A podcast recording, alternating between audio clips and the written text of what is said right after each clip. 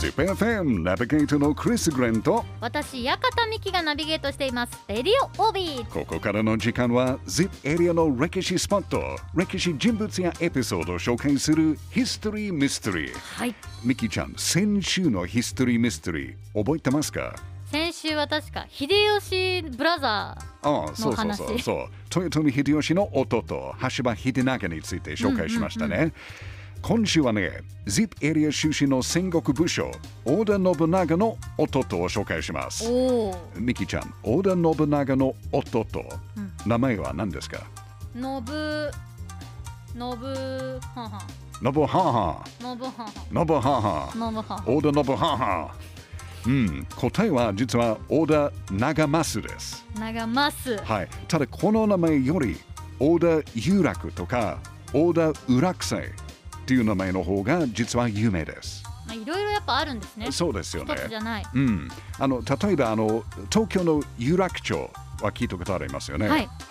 あの実はこの有楽町は織田有楽の名前から取ったんです。へえー、そうなんですねオール有楽のあの住んでいたエリアだから有楽町っていうことになったって言われてますね。そうなんだうんまあ、これだけでもあの彼がなんかどんなに歴史的に大切な人物か分かりますよね。んで、オル・ユラクはね、もちろん武士でしたけど、同時に茶人でもありました。おうあの有名な千利休の弟子の一人でしへえた。はい、で、ユラクはね、ウラク流っていう自分の流派も作りました。うんまあ、佐渡っていうと、まあ、裏千家とか、うん表千家などの町人の佐渡が有名ですけど、この裏九流は武士武家の佐渡と言われてます。うんなのであの座る時も正座じゃなくて、侍のようにようにあぐらで座りますね。うんであとチャッキを振ったりする布あの服さってありますよね。うんうんうんはい、あれはね普通にあの左の腰につけますが、はい裏クリュウの場合は服さを右側につけますへえなぜかわかりますかなぜかうん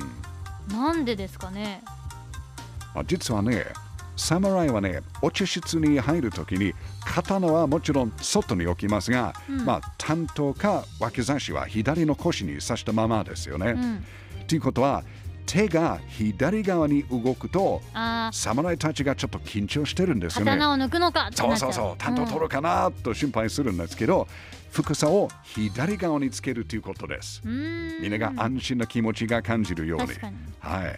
で、そのオール有楽、有楽星が作ったオチ室の一つがね、実はこの ZIP エリアにあります。えーしかも国宝です。国宝うはい。愛知県犬山市にある上安です。ーんこのオチ室はね、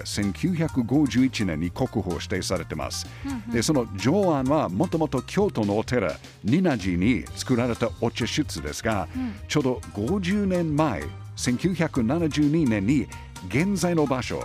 犬山市に移されました。へうーん、で国宝のオチ室ジョアンはね3月1日にオープンするホテルインディゴ犬山裏区園のすぐ目の前にある日本庭園の中にありますへえじゃあもう目の前に国宝が見えるんですそうですよあるんねですねもう実すごはいその場所から2つの国宝が見えるんですよね犬山城犬山城です、へーはいまあこの庭園裏区園もホテルインディゴと同じ3月1日火曜日から公開が再開されるのでぜひ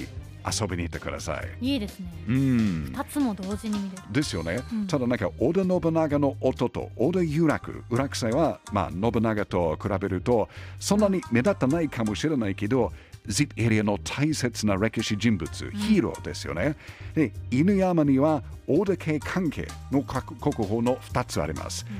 犬山城そしてお茶室の上案があるということはやっぱりすごいと思ってます、うんやっぱり ZIP エリアの歴史って面白いです面白いねですね